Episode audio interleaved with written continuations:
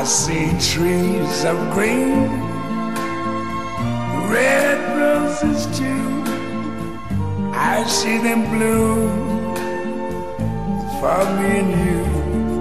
And I think to myself, what a wonderful world.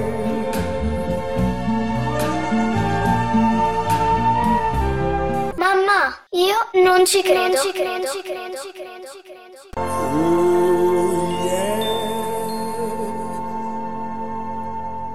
Cari amici, bentrovati per questa nuova puntata di Non ci credo. Cominciamo questa serata parlando di greenwashing. Dopo aver ricordato di cosa si tratta, seguiremo un dossier molto interessante che stila alla fine una classifica delle peggiori iniziative in questo campo nell'anno appena trascorso. Ma partiamo dall'inizio. Che cosa si intende con greenwashing? La traduzione letterale è lavaggio verde, il che però non dice molto di più sul suo significato. Immaginate allora di essere, nessuno si sente offeso, è solo un esempio per capire, immaginate di essere un amante della carne che capita in un convegno di vegani e voi non avete voglia che si sappia del vostro amore culinario. Allora cercherete di mettere in atto delle finzioni, delle coperture, che, pur non essendo vere, facciano di voi una specie di vegano. Poi, se vi beccano al McDonald's con un hamburger doppio in mano, la vostra copertura salta e voi sarete additato come un imbroglione e un truffatore. Lo stesso avviene quando una società, un'azienda, mette in mostra atteggiamenti verdi, gentili verso l'ambiente, con pubblicità e dichiarazioni che inneggiano all'ecologia e promettono azioni tutte destinate a ridurre l'inquinamento, l'uso delle materie plastiche e così via. Purtroppo capita spesso che queste azioni siano solo una facciata dietro alla quale si nascondono comportamenti per niente virtuosi. È in questo caso che si parla di greenwashing, cioè di lavaggio verde. La rivista, che fa riferimento a banca etica valori.it, pubblica nel mese di gennaio del 2022 una ricerca molto interessante nella quale appunto evidenzia anche i casi più clamorosi riferiti al 2021 di greenwashing. Ce ne sono di tutti i tipi e noi ne esamineremo qualcuno per capire meglio. Cominciamo con un fatto avvenuto nel mese di novembre 2021. Forse non vi farà fare un salto sulla sedia, ma è qualcosa di storico che accade per la prima volta. Il 25 novembre 2021 il Tribunale di Gorizia emette un'ordinanza cautelare che riconosce pratiche di greenwashing nel contenzioso tra due aziende che producono tessuti per auto.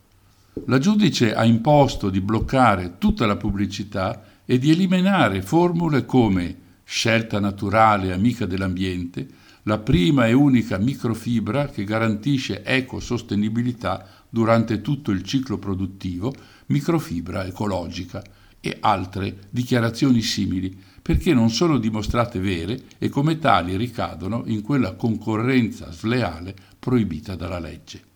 Questo è solo un piccolo esempio, ma è utile per introdurre l'argomento. C'è da aggiungere che di lavaggi ce ne sono tanti, quindi non solo greenwashing, ma anche social washing, health washing, woke washing, pink washing e perfino art washing. Io cercherò di spiegare alcune di queste voci con degli esempi per capire meglio. Solo un'anticipazione a proposito del social washing che ha ovviamente a che fare con la responsabilità sociale di un'azienda. Un esempio ci è offerto dalla recente pandemia. Negli Stati Uniti è stata varata pochi mesi fa, prima dell'arrivo del coronavirus, un impegno pubblico, virgolette, a guidare le loro aziende a beneficio di tutte le parti interessate, clienti, dipendenti, fornitori, comunità e azionisti, chiuse le virgolette. Dunque le aziende hanno fatto quanto possibile per garantire occupazione e sicurezza dei lavoratori, anche a scapito del profitto? Come hanno trattato i clienti piegati dalle chiusure obbligate? Se costretti a ridurre le retribuzioni, ciò è avvenuto con equità? O magari hanno approfittato della situazione per licenziare? È a queste domande che la risposta deve coincidere con quanto dichiarato in pubblicità o nelle comunicazioni pubbliche, altrimenti si tratta proprio di social washing. Prima di entrare negli esempi che ci faranno meglio capire come funziona tutto questo, un po' di storia. Il termine greenwashing viene coniato nel 1986 dall'ambientalista statunitense Jay Westerveld nella sua critica ad alcune pubblicità degli hotel. Questi rivendicavano azioni ecologiche che mascheravano tutt'altro, come incoraggiare i clienti a riutilizzare quanto più volte possibile gli asciugamani.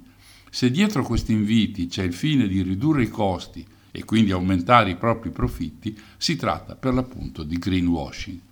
Da allora la popolazione, ma soprattutto gli analisti, hanno preso coscienza di quanto stava accadendo e il greenwashing è finito addirittura nell'articolo 12 del codice di autodisciplina della comunicazione commerciale.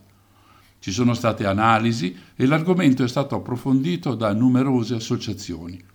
Alla fine ecco le sette prassi più diffuse. Prima, nascondere la verità.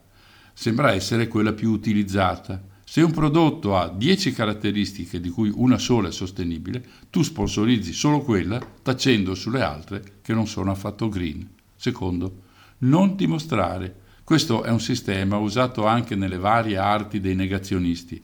Tu fai un'affermazione green su un prodotto senza portare alcuna prova a sostegno. Poi il passaparola e l'ignoranza hanno il sopravvento.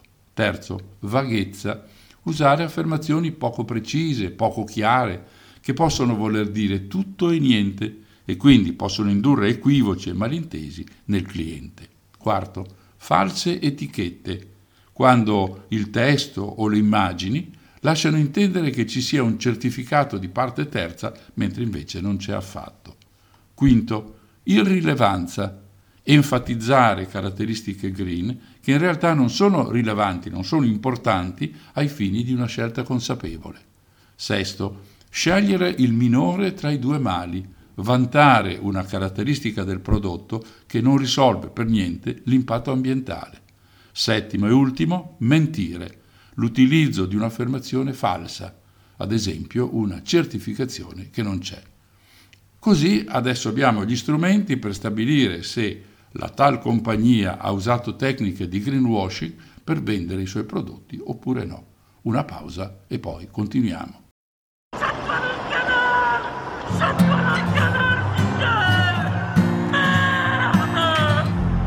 C'est de la poudre de perlimpinpin. Il a dit quoi? Et tu reprendrais du Renault? Puis t'irais embrasser un flic Puis après tu voterais Fillon Tu crierais vive la République Tu battrais fièrement le pavé, criant fort que tu es Charlie. Agitant un drapeau français, quand on est chez nous ici. Pauvre con, Parce que c'est un discours islamo-gauchiste. pauvre con. Vous êtes plus de 200 000 Pas de burkini sur ta plage, pas de bronzé dans ton village, pas de jaune d'accent de bamboula, personne de moins français que toi. Pour toi l'étranger n'est qu'un homme que si il pense à ta façon. Mais repense bien petit homme, pas vraiment sûr que t'aies raison. Pauvre con, Le Japon a été frappé comme la France. pauvre con. J'ai exprimé euh, les condoléances du peuple français à l'égard du peuple Je chinois. m'intéresse à tous feignants. C'est pourtant pas très compliqué de trouver un travail décent. L'argent, il faut le mériter. Dire que t'as trimé toute ta vie pour les allocs des assistés. Ça l'école te l'a bien appris, celle que papa t'avait payée. Pauvre con. Pauvre con. Normalement, je devrais juste aller lui casser la figure. Bon, ne nous laissons pas distraire. Si vous ajoutez à cela le bruit et l'odeur, le travailleur français sur le panier devient fou. Casse-toi, non, Et ils sont là, ils sont dans les campagnes. Front double est un ignorant, Firmin Patrick, t'as pas choisi Firmin parti. Toujours mari, les rangs de travail, famille, patrie, pauvre comprenant l'égalité pour tous, sauf peut-être les pédés, les femmes voilées, les immigrés, les gros, les roux, les basanés. Trop tu ne peux pas partager tout ce que t'as, tu l'as mérité. C'est vrai que ça va te fatiguer de regarder tes actions monter quand on se rassure au fond. Car si on écoute le dicton, tu changeras d'avis de toute façon, mais bon, fais vite. Parce que t'es vraiment qu'un pauvre con. Et ton ma meilleure amie qui est tchadienne, donc plus noire qu'une arabe. Pauvre con. Non, non, non, Excusez-moi, mesdames, messieurs, mesdemoiselles, mesdemoiselles, si mon langage peut s'avérer quelque peu présidentiel, je vous invite à refaire le monde là-bas dans le bistrot d'à côté. Sous le ciel bleu, de blanc le rouge, on le mettra dans notre gosier. À la santé des pauvres cons. Parce que c'est notre projet. Si à 18, 19 ans, vous commencez à pleurer parce qu'on vous enlève 5 euros, qu'est-ce que vous allez faire de votre vie Quelle indignité. Nous sommes sur le service public. Vous n'avez pas honte. Vive la République Vive la France C'è da dire che molti hanno imparato la lezione, anche grandi aziende o multinazionali, che si sono rese conto che farsi trovare con le mani nella marmellata è un danno alla propria immagine e di conseguenza anche ai propri profitti. Per fare un esempio è il caso della Volkswagen, che sta ancora pagando lo scandalo delle emissioni truccate, conosciute come Dieselgate, scoppiato nel 2015.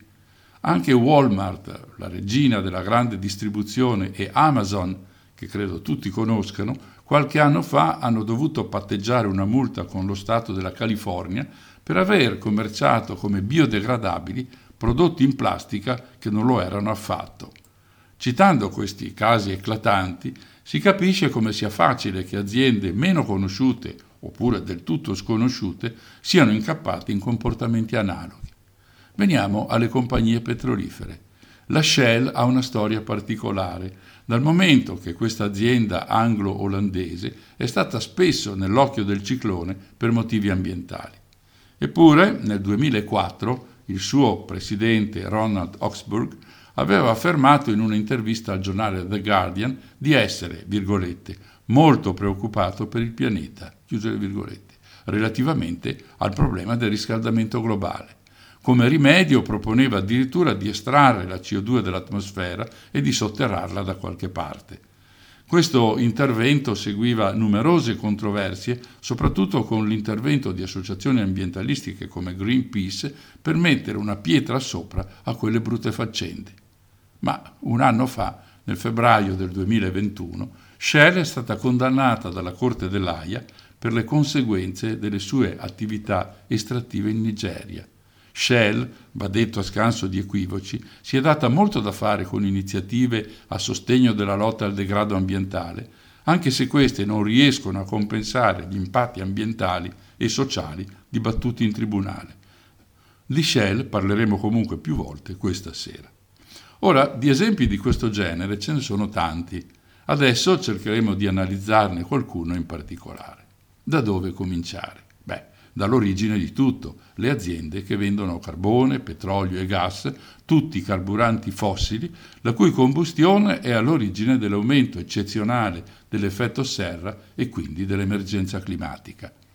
Tutte le società hanno un piano di decarbonizzazione che deve essere in linea con l'accordo di Parigi e gli altri sopravvenuti successivamente come quelli della COP26 sul carbone in particolare quello di arrivare ad emissioni zero nel 2050. Significa che nessuna attività umana potrà emettere gas serra, in particolare CO2, in atmosfera, oppure che potrà immetterne tanto quanto sarà in grado di sottrarne, ad esempio riforestando opportunamente. Questo dunque è il nostro quadro. I piani di queste grandi società hanno avuto, parliamo di decisioni molto recenti, l'ok da parte degli azionisti, l'83% nel caso della Total, l'89% nel caso di Shell e addirittura il 95% nel caso di Nestlé. Resta ovviamente da vedere se questi piani sono affidabili, se garantiscono risultati effettivi. Ma chi può decidere su una simile questione? Ci ha pensato la TPI, la Transition Pathway Initiative, l'iniziativa della strada per la transizione, una grandissima società di investimenti che investe tra i mille altri anche le pensioni pubbliche svedesi e addirittura gli introiti della Chiesa d'Inghilterra. E così la TPI nel novembre del 2021, quindi poco tempo fa, dà i voti alle società energetiche più importanti. Nel rapporto si osserva che tre big del petrolio e 11 società energetiche passano l'esame e vengono promosse. Dunque i loro piani di decarbonizzazione sono accettabili, tra queste l'italiana Eni, Total e l'americana Occidental Petroleum. Queste si sono poste obiettivi ambiziosi, e cioè il raggiungimento del valore zero di emissioni entro il 2050. Curiosamente sul podio c'è anche la tedesca RWE, che è il più grande produttore di energia tedesca derivata dal carbone. Che bello, vero? Ma sarà tutto corretto? Le analisi della TPI sono state condotte in modo realistico? E qui si inserisce l'organizzazione non governativa francese Reclaim Finance, che si occupa, tra le altre cose, di verificare gli investimenti finanziari su progetti legati alla lotta all'emergenza climatica. Il commento che fa non è dei più tranquillizzanti. Ascoltate, virgolette. I risultati sono sia troppo belli per essere veri che tecnicamente impossibili. Chiuse le virgolette. Ma il motivo di questo commento è ancora più inquietante, perché l'analisi condotta, aperte le virgolette, si basa però esclusivamente sulle dichiarazioni delle aziende e non considera fatti e cifre. Inoltre TPI non tiene conto dell'importanza critica della riduzione delle emissioni a breve e medio termine per evitare l'accelerazione immediata dei cambiamenti climatici. Ora, tradotto in un italiano da bar dello sport, significa che quelle analisi riguardano solo i progetti a lungo termine il che consente alle aziende nell'immediato di fare quello che vogliono. Come credo sia abbastanza chiaro, non basta una voce contraria per avere la verità. Ecco allora che andiamo a cercare qualche altro elemento. Lo troviamo in un documento pubblicato nel maggio del 2021. Gli autori sono Fondazione Finanza Etica, che è un'organizzazione emanata da Banca Etica, RE Common, la società di riassicurazione di cui abbiamo parlato nella scorsa puntata di Non ci credo, e Greenpeace. Questo documento è stato fornito agli azionisti di Eni perché potessero all'assemblea del 12 maggio porre domande sempre all'azienda. Vengono evidenziati tre punti deboli. Cominciamo dal cambiamento radicale del mix di produzione. Questo è previsto con la sostituzione progressiva del petrolio con il gas che, nonostante quello che racconta l'Unione Europea, rimane comunque una fonte fossile. Inoltre, Eni aumenterà il proprio fatturato proprio dalle bioraffinerie, che sarebbero alimentate da scarti agricoli per produrre biocarburanti, bruciando principalmente idrogeno blu. Questo però è ricavato dal gas e quindi si utilizza ancora una volta una fonte fossile. Meglio sarebbe, dice la FFE, cioè questa associazione della banca etica, meglio sarebbe usare idrogeno verde ricavato per elettrolisi impiegando energia da fonti rinnovabili. Inoltre, come anticipato prima, Eni concentra le proprie attività dopo il 2030. Nel periodo precedente le sue emissioni sono praticamente le stesse di adesso e questo non va decisamente bene. Ovviamente, derivando da banca etica, il documento insiste anche sui finanziamenti, scoprendo che nel piano industriale che arriva al 2024 solo il 20% è destinato ad attività green. Anche nell'analisi sulle altre società le critiche sono più o meno le stesse, quindi anche Total e Shell entrano nel novero delle società birichine nel documento di Fondazione Finanza Etica. Detto questo, facciamo una pausa e passiamo ad altro. Coffee at midnight. No, it's just your eyes. Sit in the silence. Taking the quiet. Can I pull you down? Lay here, just shut out. Whatever they say baby, just for today. Flashback, his hand on my neck, brown eyes, my guy, my love. Mistakes, heartbreak. We say you can't take this love from us.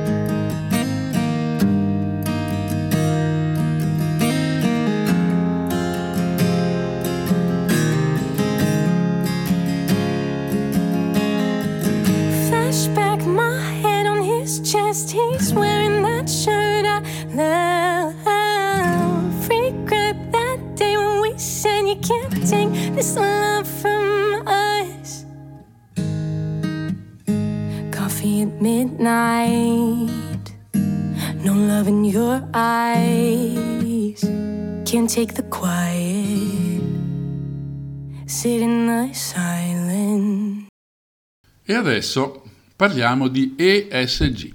Che cosa diavolo sono? E a chi interessano? Cerchiamo di capirci qualcosa, anche se dobbiamo entrare in un argomento che potrebbe trattare meglio l'amico Donola nella sua trasmissione di economia. Comunque ci proviamo. La sigla ESG sta per Environment Social Governance. In sostanza riprende il concetto delle 3 P degli anni 90, persone, pianeta e profitti, secondo cui le aziende non dovrebbero concentrarsi solo sui profitti, ma su ciascuna delle 3 P, che sono altrettanto importanti per la sostenibilità di qualunque impresa commerciale. Gli investimenti ESG sono quelli sostenibili e quindi hanno a che fare sempre con questioni ambientali e sociali, quelle di cui stiamo parlando in questa trasmissione. La domanda diventa quindi questa. È possibile che la finanza ESG riesca, nonostante le finalità dichiarate, a diventare un greenwashing, cioè una truffa bella e buona? Del resto, la sostenibilità va decisamente di moda, sia per la situazione drammatica in cui versa il pianeta, sia per le numerose prese di posizione a sostegno della lotta all'emergenza climatica. Ci sono anche cifre al riguardo. Secondo Bloomberg, a livello globale entro il 2025 ci saranno investimenti di questo genere per 53 mila miliardi. È come dire che un dollaro su tre sarà investito secondo i criteri ESG. Questo riguarda anche il cittadino che ha messo da parte qualche migliaio di euro e vuole investirli, facendolo con banche che dichiarano di usarli secondo i criteri ESG si rischia di finire a sostenere dei fast food o delle banche che finanziano il petrolio, naturalmente senza esserne consapevoli. E c'è anche di più. Non solo noi, che non contiamo nulla, ma anche importanti associazioni come Eurosif, il Forum europeo per gli investimenti sostenibili e responsabili, stanno mettendo in guardia sostenendo che non basta mettere il cartello sostenibile sugli investimenti, Bisogna anche garantire che le strategie adottate abbiano un'efficacia reale sul mondo. Insomma, per citare il mitico Palmiro Cangini, fatti, non pugnette. Veniamo adesso al controllo. Chi stabilisce se un investimento rispetta i criteri ESG oppure no? Ci sono società che si occupano di assegnare un rating ESG alle aziende, un po' come fanno le tradizionali agenzie di rating quando valutano la loro solvibilità e solidità con una fondamentale differenza. Le agie di rating come Moody's o Standard Poor's basano le loro valutazioni su dati finanziari standard e quindi arrivano alla fine più o meno tutte allo stesso risultato. Le agenzie che si occupano degli ESG invece usano informazioni non finanziarie che spesso sono fornite dalle stesse aziende indagate.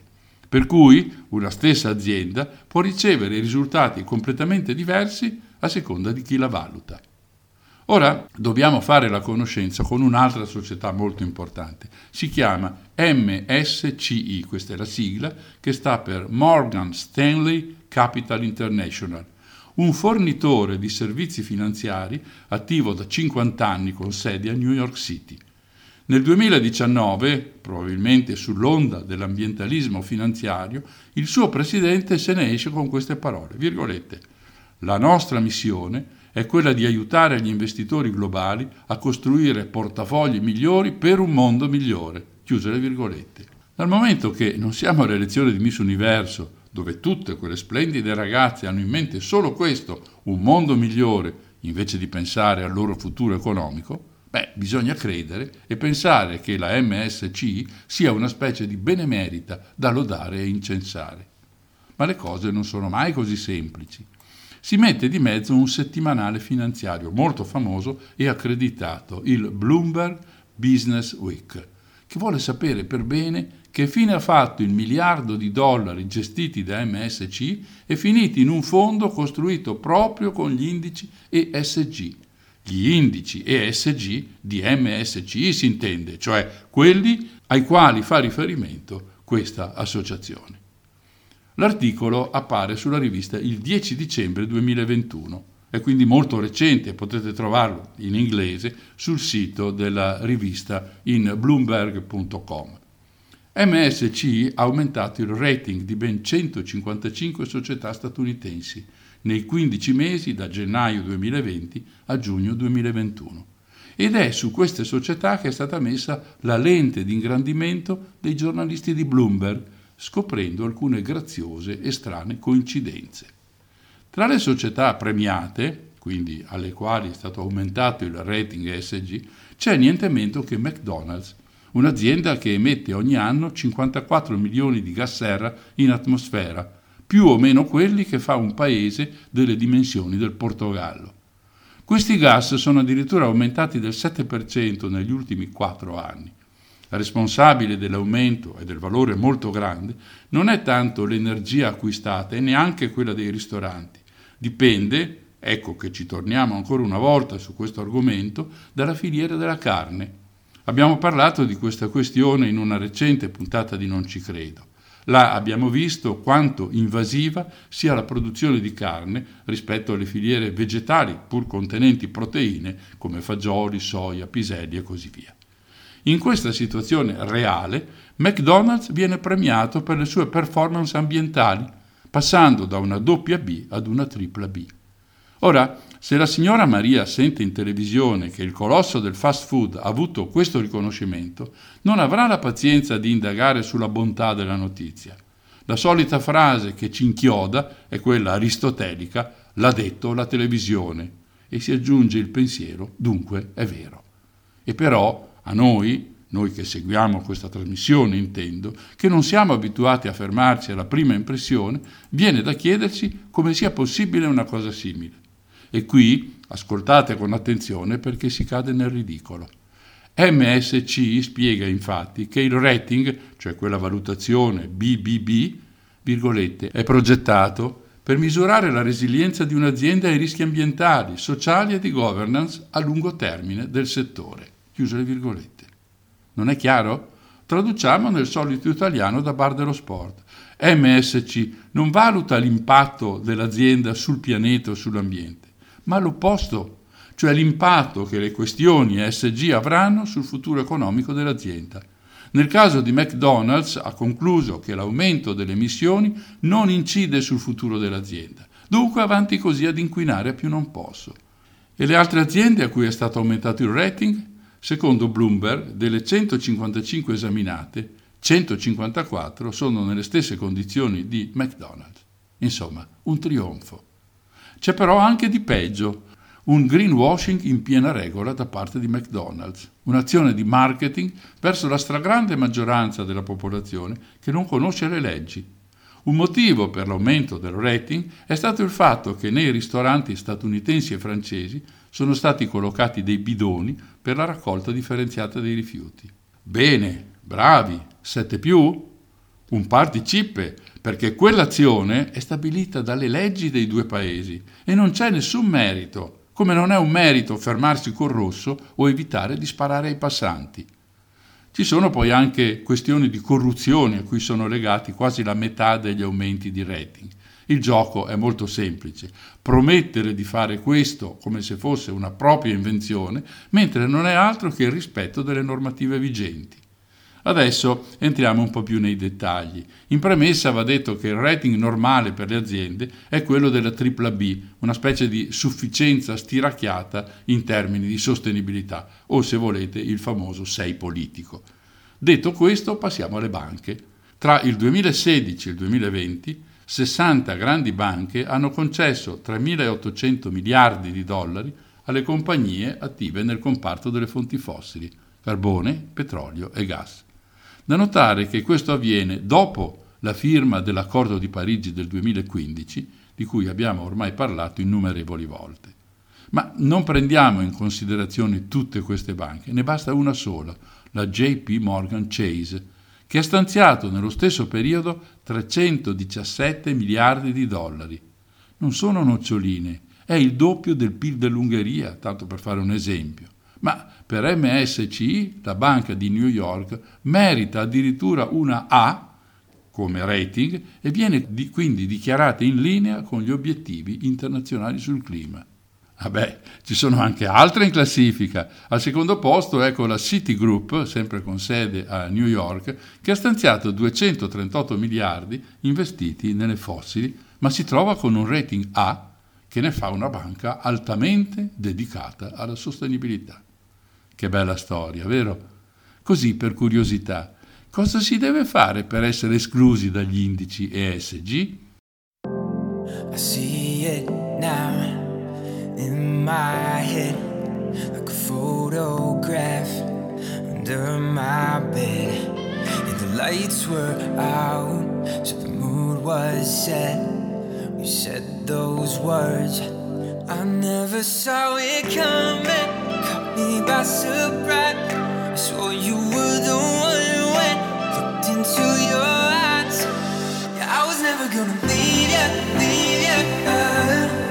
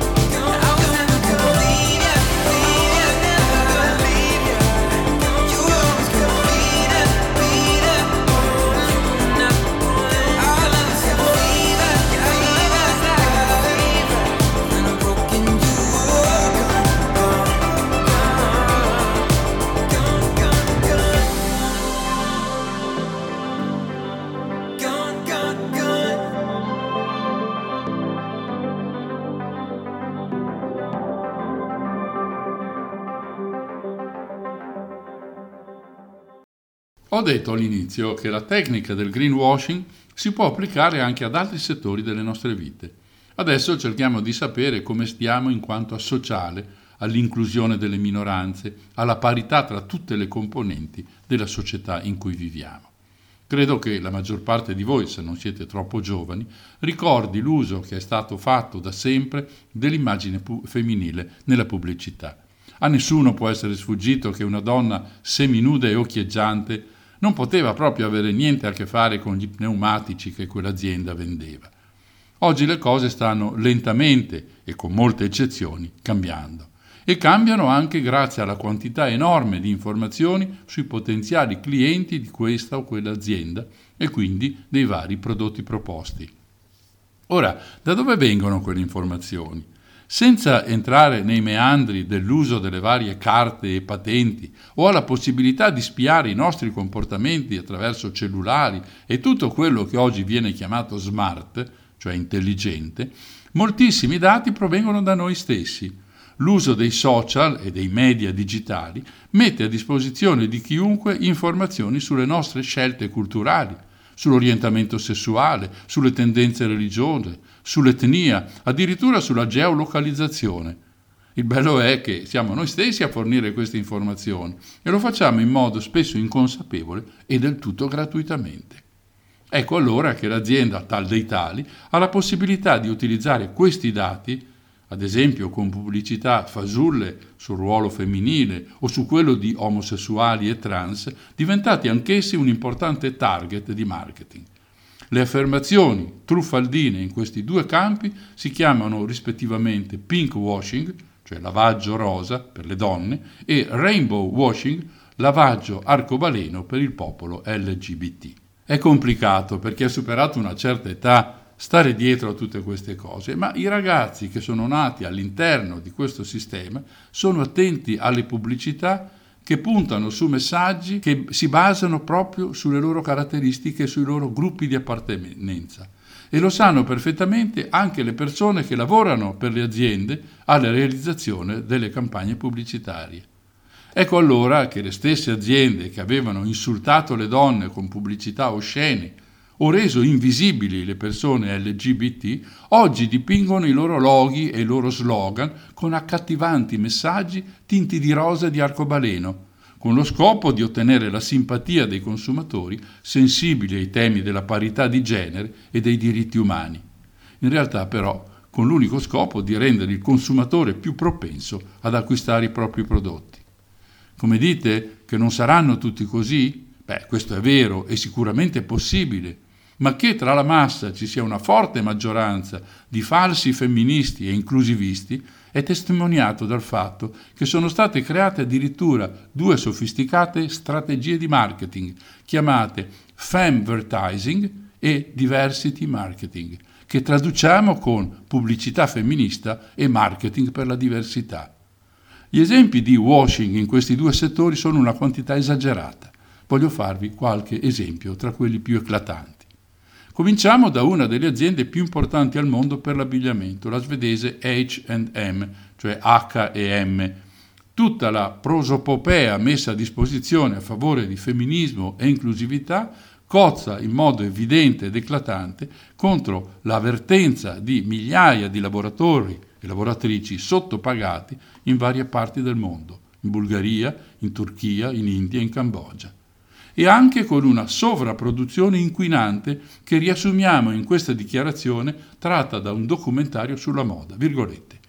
Quando le nostre madri e le nostre nonne andavano a comprare dei vestiti, le stagioni erano quattro, se non due. Dei vestiti per il caldo e altri per il freddo. Adesso lavoriamo in un ciclo di 52 stagioni all'anno. Vogliono farti sentire fuori moda dopo una settimana, costringendoti a comprare qualcosa sette giorni dopo. Chiuse le virgolette. Ora, nessuno vuole tornare indietro nel tempo agli anni 20 o 40, ma che questo sia l'esatto contrario di quello che noi chiamiamo sostenibilità sembra evidente. Anche Zara ha fatto un buco nell'acqua con la sua campagna Ama le tue curve, intesa a dire che ognuno deve amare il proprio corpo anche se è un po' rotondetto. Peccato che nelle immagini che accompagnano questa campagna figurino modelle magrissime, anche troppo, che le curve le fanno solo andando in macchina verso la cima del Pordoi. Se poi si entra nel settore dei cosmetici e dei prodotti per l'igiene femminile, salta all'occhio l'uso delle mestruazioni come arma di pubblicità, cosa del tutto vietata dalla morale comune negli anni passati, quasi che avere il ciclo fosse un peccato come quello originale. Uno di questi messaggi è dell'azienda Dove, uno dei moltissimi marchi di Unilever, che dice alle mamme parla a tua figlia prima che l'industria della bellezza lo faccia. Questo avviene nello spot Onslaught, che significa assalto, lanciando la sua campagna For Real Beauty, cioè per la bellezza vera. Ci vengono incontro immagini in modo parossistico di donne bellissime che usano prodotti di ogni genere, tutti ovviamente di Dove.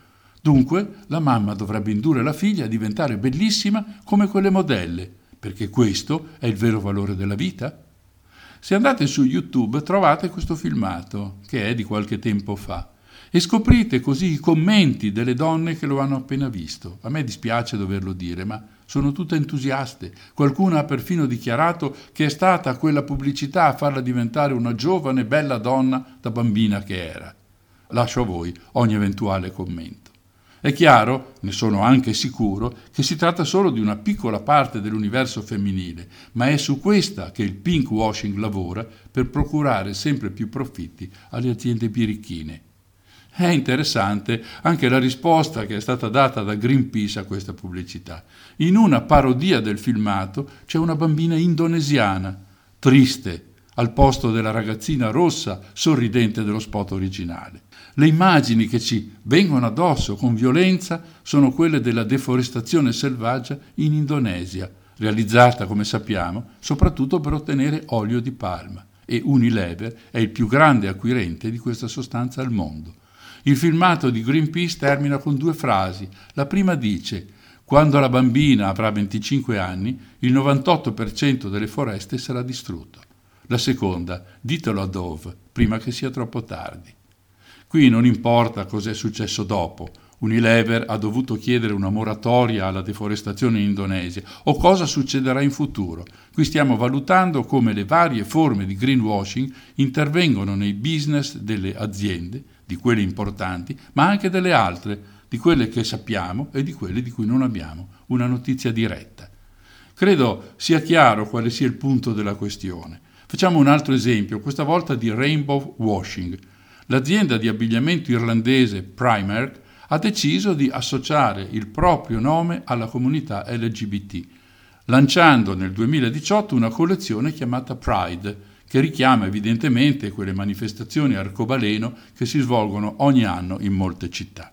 Non solo, ma l'azienda ha garantito che il 20% dei profitti sarebbe stato donato all'ente di beneficenza Stonewall, la più grande organizzazione europea per i diritti LGBT. Ma a Londra, al Pride, l'azienda non si è fatta vedere e gli attivisti hanno fatto notare che tutta la produzione Primark è dislocata in paesi come Turchia o Myanmar, dove gay e trans non se la passano affatto bene e di diritti non è nemmeno il caso di parlare. Non solo, c'è un rapporto sui lavoratori dell'azienda irlandese che accusa la proprietà di sfruttamento. Insomma, un altro caso in cui si appare quello che non si è. A proposito di inclusioni, c'è un altro genere di cittadini che sono soggetto di social washing, i poveri, anzi i poverissimi, quelli che non hanno nemmeno una casa dove abitare, quelli che in inglese vengono chiamati homeless, appunto senza casa, mentre noi li chiamiamo senza tetto o più sgarbatamente barboni. È nata in molte città la cosiddetta architettura ostile, che tende ad impedire a queste persone di sdraiarsi per dormire dove capita. Quindi le panchine sono state munite di rostri ogni tot centimetri, i davanzali con spuntoni stile fakiro e così via. In alcune città si è arrivati all'assurdo di pitturare queste panchine anti-barboni con i colori dell'arcobaleno, operazione che finisce con rappresentare in realtà una grossolana contraddizione. Anche l'inclusività non supera le barriere di classe e finisce con l'essere un privilegio anziché un diritto. Su questi temi della discriminazione dei diritti si potrebbe stare ore intere, Tanti sono i casi di messaggi truffaldini o di comportamenti solo apparentemente dedicati ai problemi delle persone, in particolare di quelle messe volutamente da parte, come le donne, i poveri, il mondo LGBT. Spesso noi non ce ne accorgiamo nemmeno, perché il nemico è bravissimo e si avvale di tecnici che studiano tutte le strategie per lanciare messaggi molto benevoli che nascondono realtà decisamente meno accattivanti.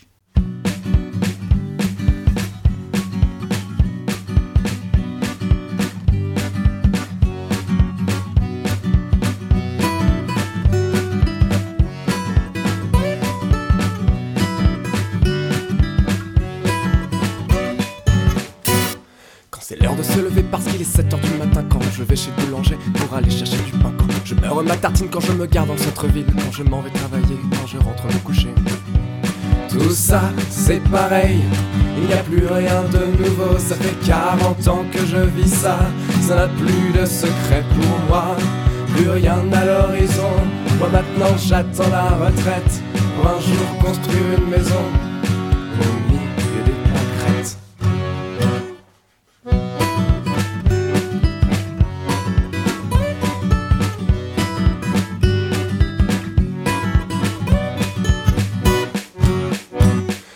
Ma vie à Paris avec ma petite famille. Je suis le père de deux enfants, nous vivons en appartement. Je n'ai jamais de gros ennuis, jamais de grosses maladies. Je n'ai pas une vie extraordinaire, je ne suis qu'un homme ordinaire. Je sais que la vie est éphémère, j'ai l'impression de manquer d'air, l'impression d'être étouffé par toute cette banalité. À chaque fin de journée, j'ai dans la bouche ce goût amer d'une chose inachevée. Alors pour que ça passe, je bois une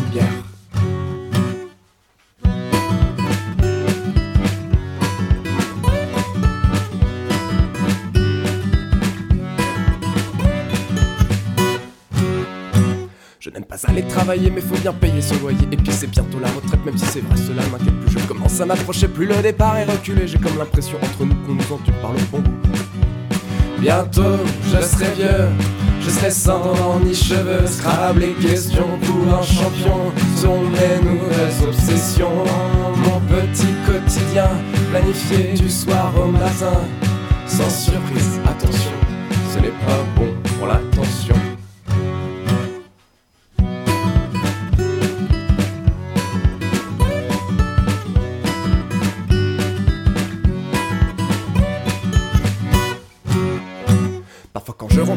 Je cherche la morale de l'histoire, je me demande ce qui me mine, j'essaie de casser la routine, mais le changement c'est compliqué, j'avoue je suis fatigué, je verrai ça demain matin, la semaine prochaine au plus loin.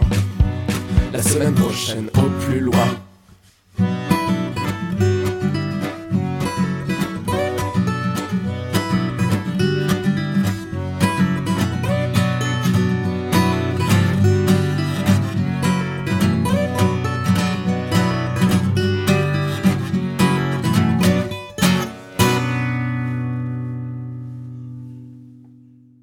Il prossimo punto di questa puntata è molto interessante perché riguarda l'arte. Certo, viene da chiedersi cosa possa mai avere a che fare l'arte con il greenwashing, con la pubblicità ingannevole, con la ricerca del profitto a spese di giuste rivendicazioni sociali o, in questo caso, culturali.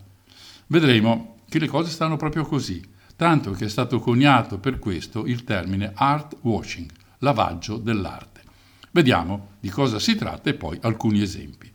In effetti l'arte è qualcosa di molto distante dal business, ha a che fare con le emozioni che trasmette un quadro, con i brividi che percepiamo quando ascoltiamo della musica, con il senso di pienezza di fronte ad una poesia, con la crescita del nostro bagaglio culturale quando leggiamo un libro o ci rechiamo a teatro.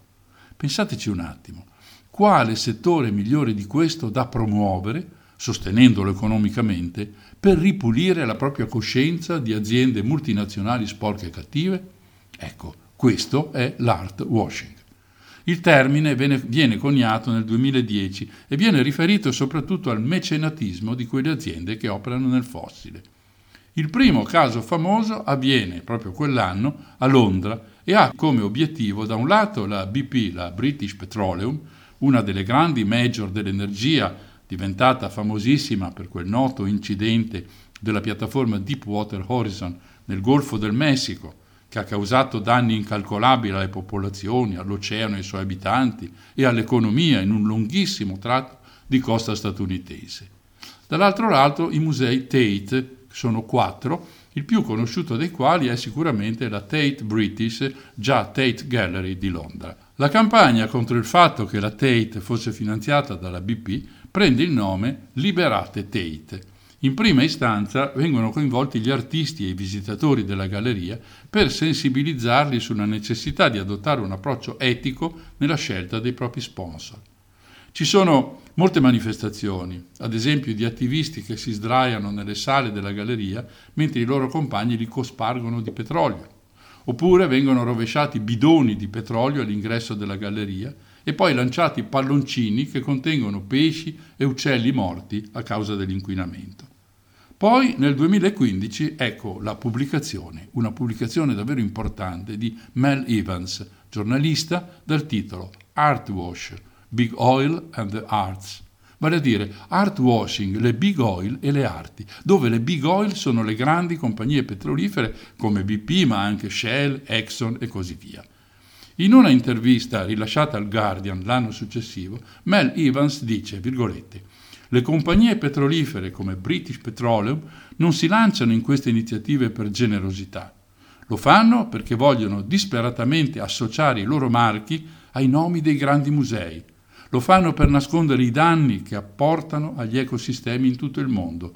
Vogliono solo ripulire la loro immagine. Chiuse le virgolette. Sotto l'incalzare di queste iniziative, nel 2016 Tate cede e rinuncia allo sponsor petrolifero dopo ben 26 anni. Nello stesso anno un altro colosso della cultura londinese, il Museo della Scienza, rinuncia ad uno sponsor importante, la Shell. Eccola di nuovo, in questa occasione saltano fuori documenti interessanti, come quello che la compagnia olandese avrebbe voluto decidere come organizzare anche i contenuti del museo, in particolare quelli sull'impatto dei cambiamenti climatici. Strano, vero? Dall'Inghilterra la protesta decolla e arriva a New York. Qui facciamo la conoscenza con due fratelli miliardari, proprietari delle Koch Industries, la seconda più grande industria privata degli Stati Uniti e questo credo sia sufficiente per valutarne l'importanza e le enormi possibilità. I fratelli Koch sono piuttosto famosi tra gli ambientalisti perché ferventi assertori del negazionismo climatico, tanto da avere a libro paga molti lobbisti del Parlamento americano e avendo sponsorizzato inchieste tese a negare l'esistenza dell'emergenza climatica. Ora bisogna anche capirli, poverini. Tra la moltitudine di aziende che gestiscono spiccano quelle nella produzione di energia e nella raffinazione del petrolio. I nostri amici Koch, dunque, sponsorizzano con decine di milioni di dollari lo State Policy Network, una rete di cervelli, o per meglio dire ritenuti tali, che si batteva contro le politiche ambientali del governo americano all'epoca gestito da Barack Obama. Molti dei documenti prodotti da costoro sono finiti nel nulla, essendo manifestamente falsi e senza alcun fondamento scientifico. L'ondata di proteste contro l'art washing costringe David Koch, il minore dei due fratelli, a lasciare il consiglio di amministrazione del Museo americano di storia naturale. Due anni più tardi saranno il Museo Van Gogh di Amsterdam e il Mauritius de l'Aia a chiudere i contratti in essere con la Shell si arriva a qualcosa ancora di più subdolo quando un quotidiano svizzero riprende la denuncia di un collettivo di militanti che dichiara, virgolette, British Petroleum ha finanziato l'acquisizione di un'opera di artisti aborigeni australiani per includerla in un'esposizione del British Museum, proprio in una fase in cui era al centro delle critiche in Australia per i progetti di ricerca offshore di idrocarburanti. Chiuse le virgolette. E questa appare veramente come un'opera di art washing indirizzata nel posto giusto. Ci occupiamo adesso dell'organizzazione non governativa 350.org. 350 sono le parti per milioni di CO2 presenti in atmosfera, oltre le quali, secondo molti scienziati, non è possibile un ritorno a condizioni normali. Sono circa 300 le associazioni aderenti a 350.org e modestamente lo sono anch'io, perché ne faccio parte. C'è da aggiungere che oggi le parti per milione di CO2 in atmosfera sono 420. Non credo che questo dato abbia bisogno di alcun commento. Dunque nel 2017 350.org lancia la campagna Liberiamo il Louvre dall'industria fossile. In quel caso il mecenate era la francese Total. Ma la direzione del museo più conosciuto al mondo ribadisce che senza quel finanziamento proprio non ce la fanno e chiudere il Louvre è un'opzione che nessuno al mondo può prendere in considerazione. La campagna tuttavia non si è fermata e proprio poco tempo fa, nel dicembre del 2021, Greenpeace fa un ricorso presso il Tribunale amministrativo di Parigi. In questo ricorso chiede che siano pubblicati i termini dei partenariati passati tra il Louvre e la Fondazione Total Energies. Ciò dopo aver tentato invano di ottenere questi documenti dalla stessa azienda. Nel frattempo Greenpeace ha lanciato un'iniziativa a livello europeo per chiedere che siano vietate pubblicità, partenariati e mecenatismi di tutte le imprese del settore fossile, esattamente come è avvenuto in passato per le armi e il tabacco. Sempre alla fine del 2021, inoltre, è stato di nuovo il Museo della Scienza di Londra a finire nell'occhio del ciclone. Stavolta per aver scelto come partner per un'esposizione sul clima il gruppo minerario indiano Adani, alle cui attività ha dedicato una nuova galleria intitolata, pensate un po', Rivoluzione energetica, l'energia verde del gruppo Adani.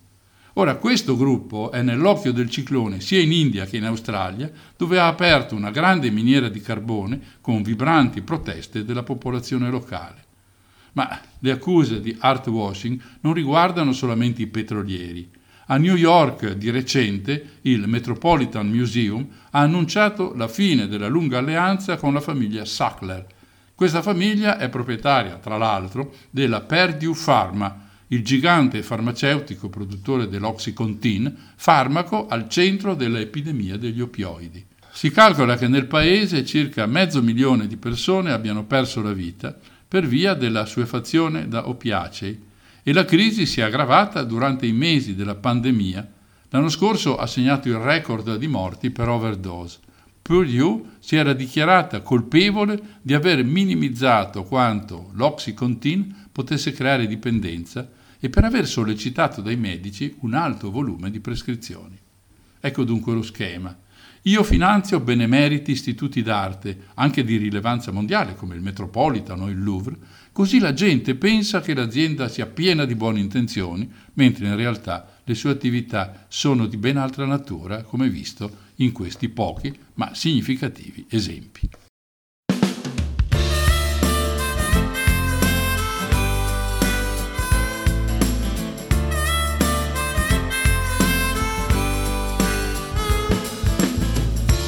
City lights so bright all start to look the same. Blind me from the memories of the place from whence I came. But everything I've seen and heard and felt does not compare. You take me at my word when I say I've been everywhere. In the air, on the road,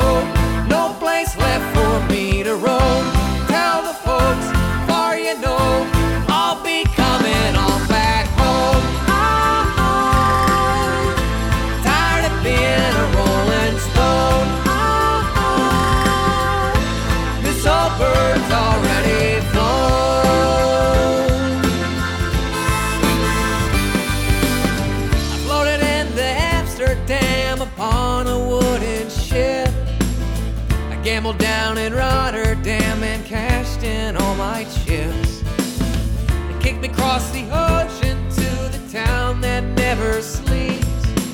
Turns out if you play the game, you better play for keeps. In the air,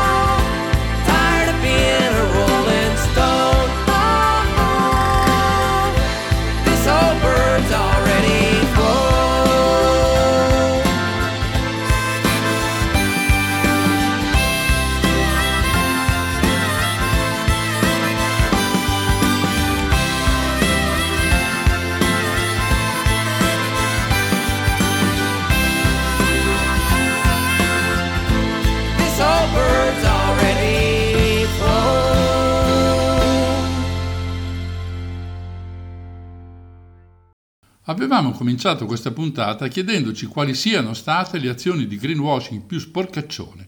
Bene, adesso le vediamo. Sono quelle che riguardano il 2021 e sono contenute nel documento pubblicato da valori.it, la rivista associata Banca Etica. Possiamo cominciare. Primo, Arabia Saudita. Nel marzo scorso l'Arabia Saudita ha annunciato un progetto molto ambizioso, azzerare le emissioni nette entro 10 anni piantare 10 miliardi di alberi sul proprio territorio e dare 40 miliardi di dollari alla Middle East Green Initiative. Purtroppo non si sa molto sui dettagli di questa operazione. In particolare si resta un tantino interdetti dal volume della riforestazione in un paese composto in gran parte da deserto e con risorse idriche molto limitate.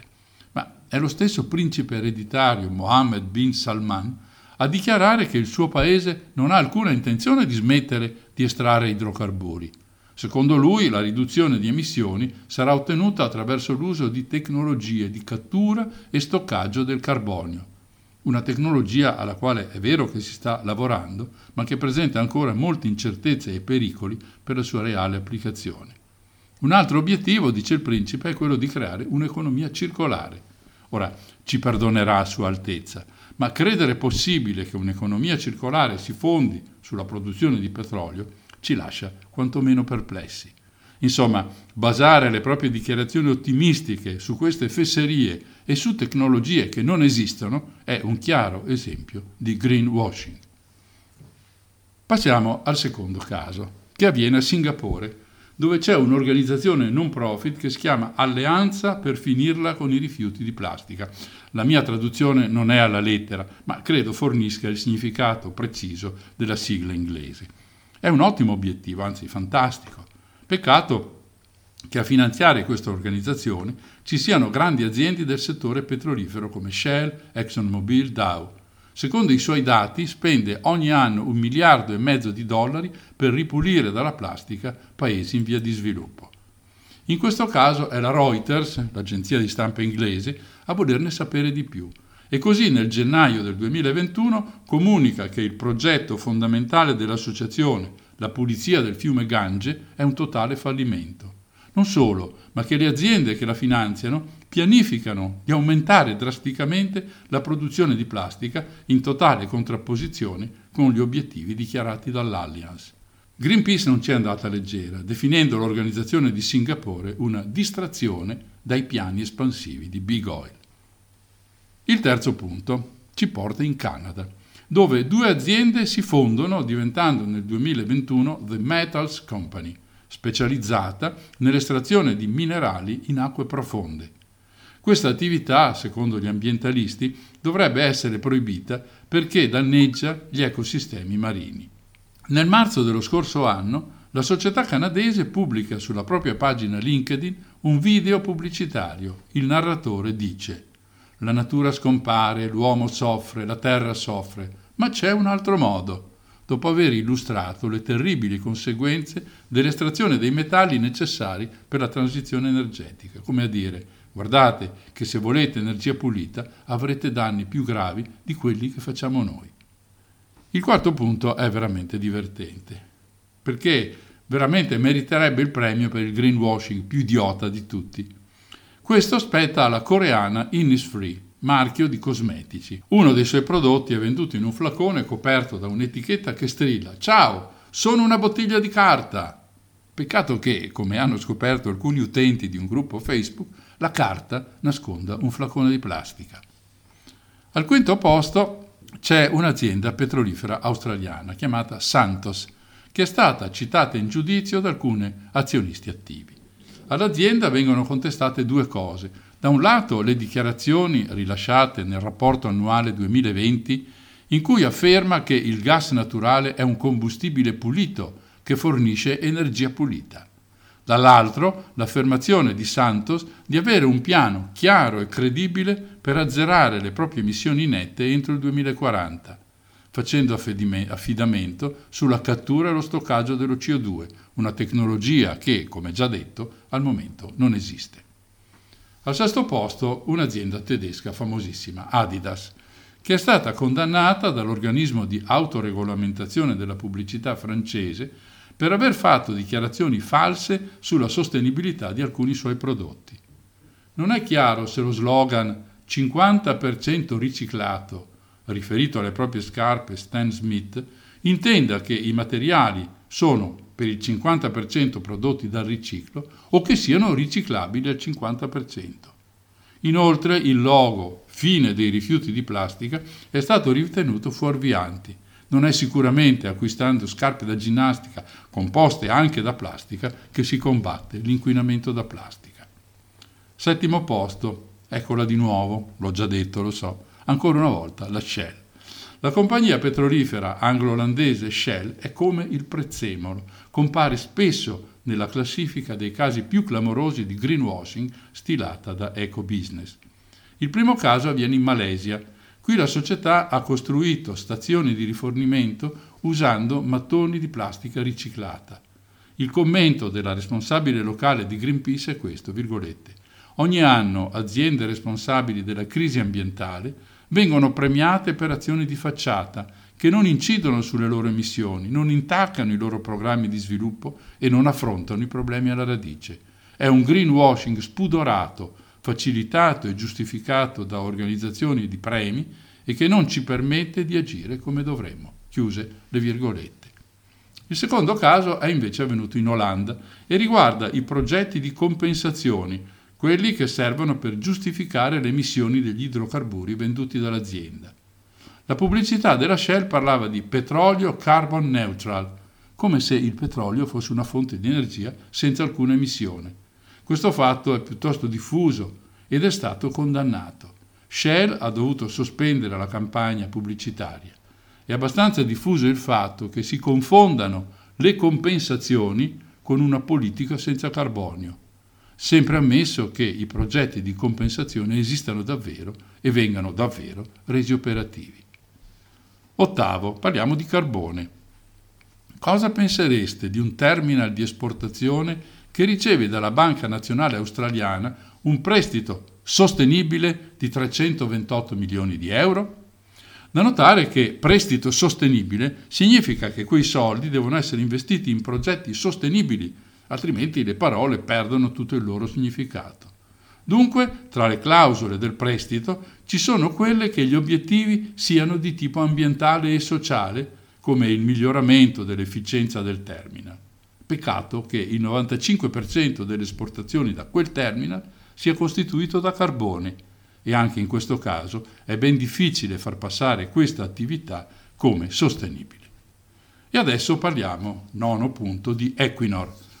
Ci sono dati contrastanti che fanno a pugni tra di loro. Un esempio è appunto la compagnia petrolifera norvegese Equinor, che due anni fa dichiarava di avere come obiettivo l'azzeramento delle emissioni entro il 2050, in accordo con l'accordo di Parigi e anche il Green Deal europeo. Ed in effetti nel primo trimestre 2021 la metà delle entrate dell'azienda proveniva da progetti di sviluppo di parchi eolici. Tutto bene dunque? Non proprio, perché nello stesso periodo l'energia totale venduta da Equinor a zero emissioni era solo lo 0,5% del totale. Arriviamo all'ultimo punto. C'è un modo di dire che suona così più o meno. L'alluminio è meglio della plastica. Significa, per noi che frequentiamo i, ne- i negozi, che è meglio comprare una lattina in alluminio che una bottiglia in plastica. Molte aziende distributrici di acqua sostengono che l'alluminio è riciclabile all'infinito, al contrario della plastica. Ne ha fatto una campagna pubblicitaria l'azienda vietnamita Be Water, che sul suo sito web scrive, virgolette, Be Water è un'alternativa ecologica, socialmente sostenibile e conveniente all'acqua in bottiglia di plastica. Chiuse le virgolette. Questa affermazione è stata contestata da Stefan Ulrich, responsabile del programma regionale dell'Organizzazione internazionale del lavoro in Vietnam. Secondo lui si tratta di pura fantasia, in quanto non c'è abbastanza alluminio per soddisfare la domanda mondiale e quindi occorre provvedere all'estrazione di altro alluminio, pratica molto dispendiosa in termini di energia e di acqua. Già questo rende la filiera poco sostenibile. Inoltre, sostiene sempre Stefan, non c'è materiale peggiore dell'alluminio per realizzare contenitori monouso. Ecco, questi sono dieci esempi di greenwashing avvenuti non in tempi lontani, ma l'anno appena trascorso, il 2021. Ancora una pausa e poi concludiamo.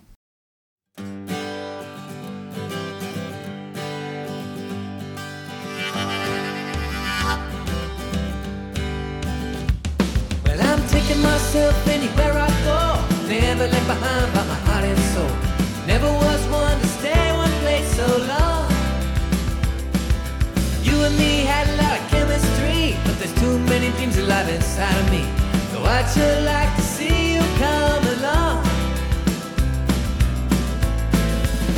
Baby, we belong.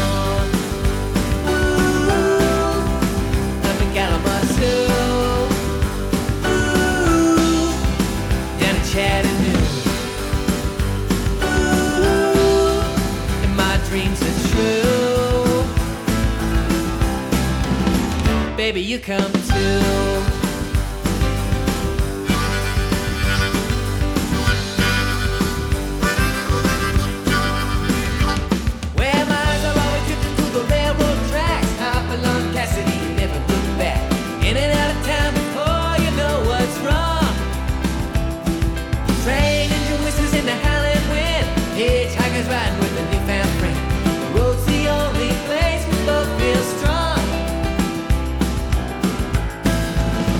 Baby, we belong.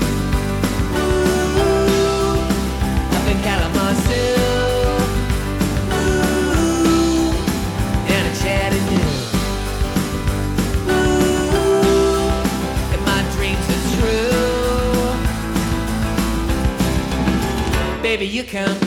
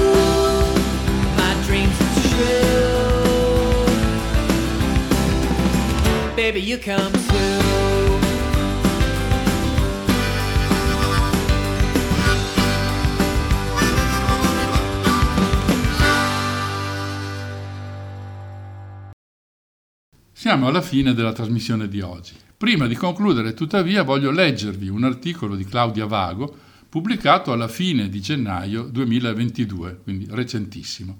È interessante e abbastanza curioso. Eccolo, il titolo Brand Activism o Washing quando le multinazionali si mostrano impegnate.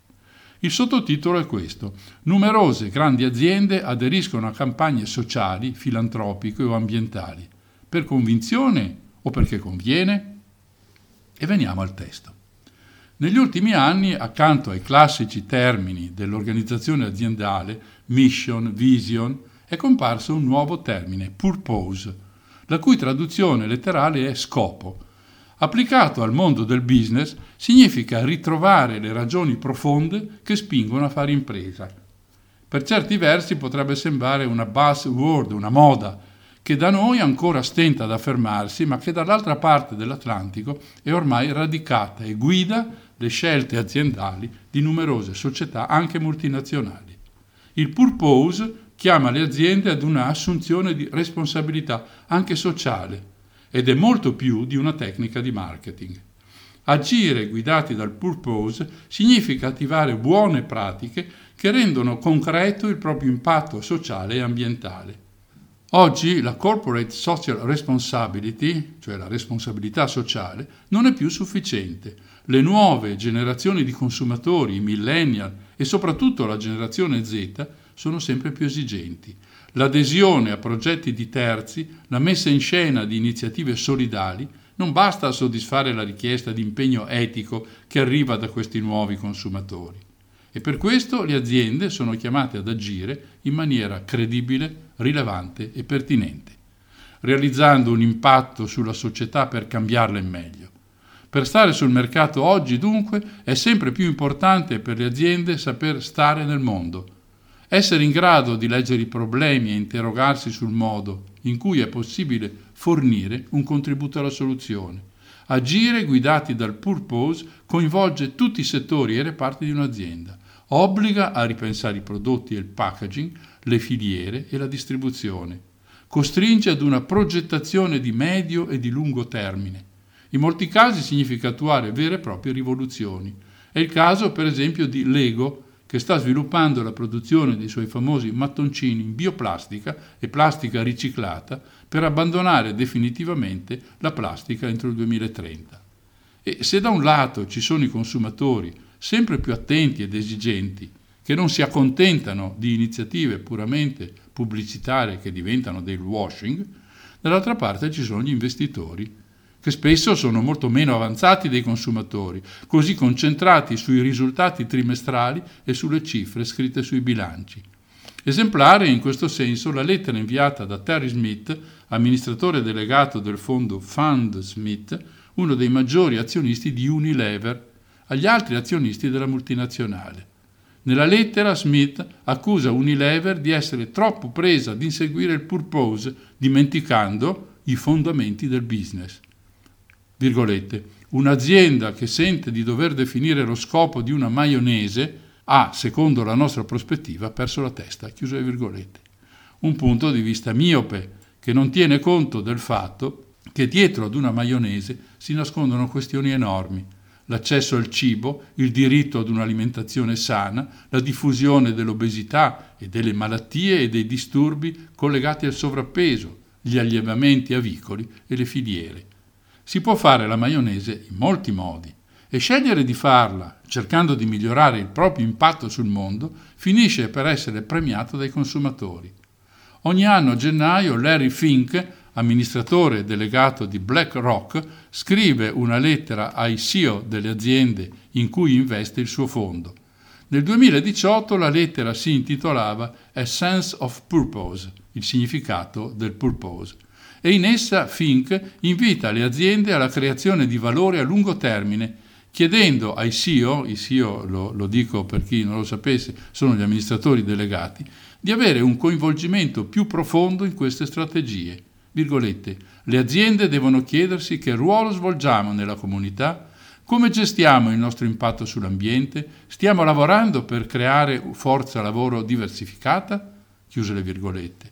Parole apparentemente illuminate, ancor più quelle della lettera del gennaio 2020 dal titolo Un fondamentale rimodellamento della finanza, nella quale Fink promette di mettere la sostenibilità al centro del proprio modo di investire. Le imprese, gli investitori e i governi devono prepararsi ad una significativa riallocazione dei capitali. Riteniamo che gli investimenti sostenibili rappresentino ormai il miglior modo di garantire solidità ai portafogli dei clienti. Una posizione netta, almeno a parole, a cui però non seguono i fatti.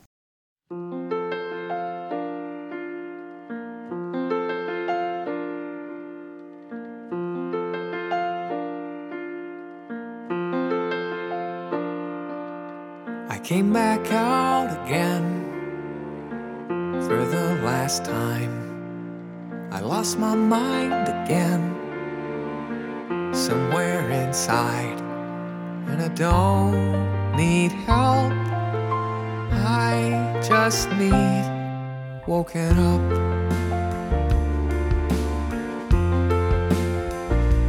Am I sleeping? Am I dreaming? Will you Pinch me if I'm seeming like I'm hazy, like I'm crazy, like I never cared at all. Now I'm feeling, I'm not feeling much of anything I'm dealing with. I know that you'll be happy just to know that I have gone. And it hurts you just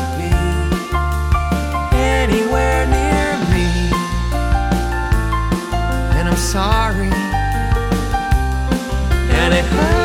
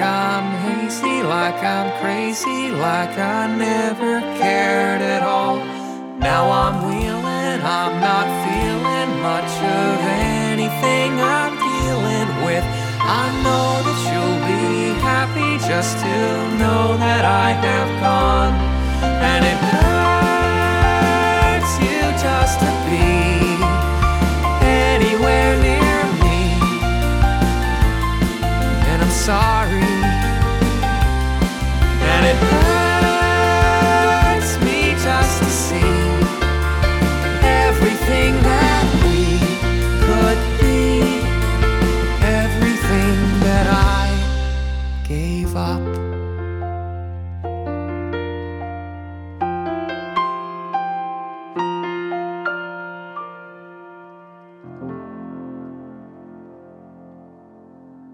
Siamo dunque ai saluti. Questa puntata di Non ci credo ha parlato di alcuni aspetti del greenwashing, vale a dire di quella tecnica subdola di presentarsi come difensori dell'ambiente e della sostenibilità, anche economica e sociale, e di operare invece in senso decisamente opposto. La frase che usiamo di solito è quella di predicare bene e razzolare male. Gli esempi che questa sera ho sottoposto alla vostra attenzione sono solo alcuni di quelli possibili. La maggior parte del greenwashing si annida nelle operazioni finanziarie, la cui comprensione è sempre complicata e sfugge anche alla mia competenza. Ad ogni modo spero che questa puntata abbia, se non altro, posto il problema che poi ciascuno degli ascoltatori potrà approfondire usando testi e ricerca online, naturalmente se lo vorrà. La stessa trasmissione di oggi, martedì, andrà in onda tra due domeniche alle 16.50 in replica registrata. Per gli ascoltatori del martedì invece l'appuntamento è tra pochi minuti alle 22.30, quando con Silvia ripercorreremo le vicende musicali italiane e internazionali di 50 anni fa. Nel 1972 infatti succedeva che, beh, succedevano un sacco di cose. Ad esempio, entrava nelle nostre classifiche di vendita uno dei grandi motivi di quegli anni, immortale inno alla pace e alla fratellanza, Imagine di John Lennon. Dunque vi aspetto alle 22.30 per Infinitamente Blues. È proprio tutto. Da Mario il solito affettuoso saluto. Sigla.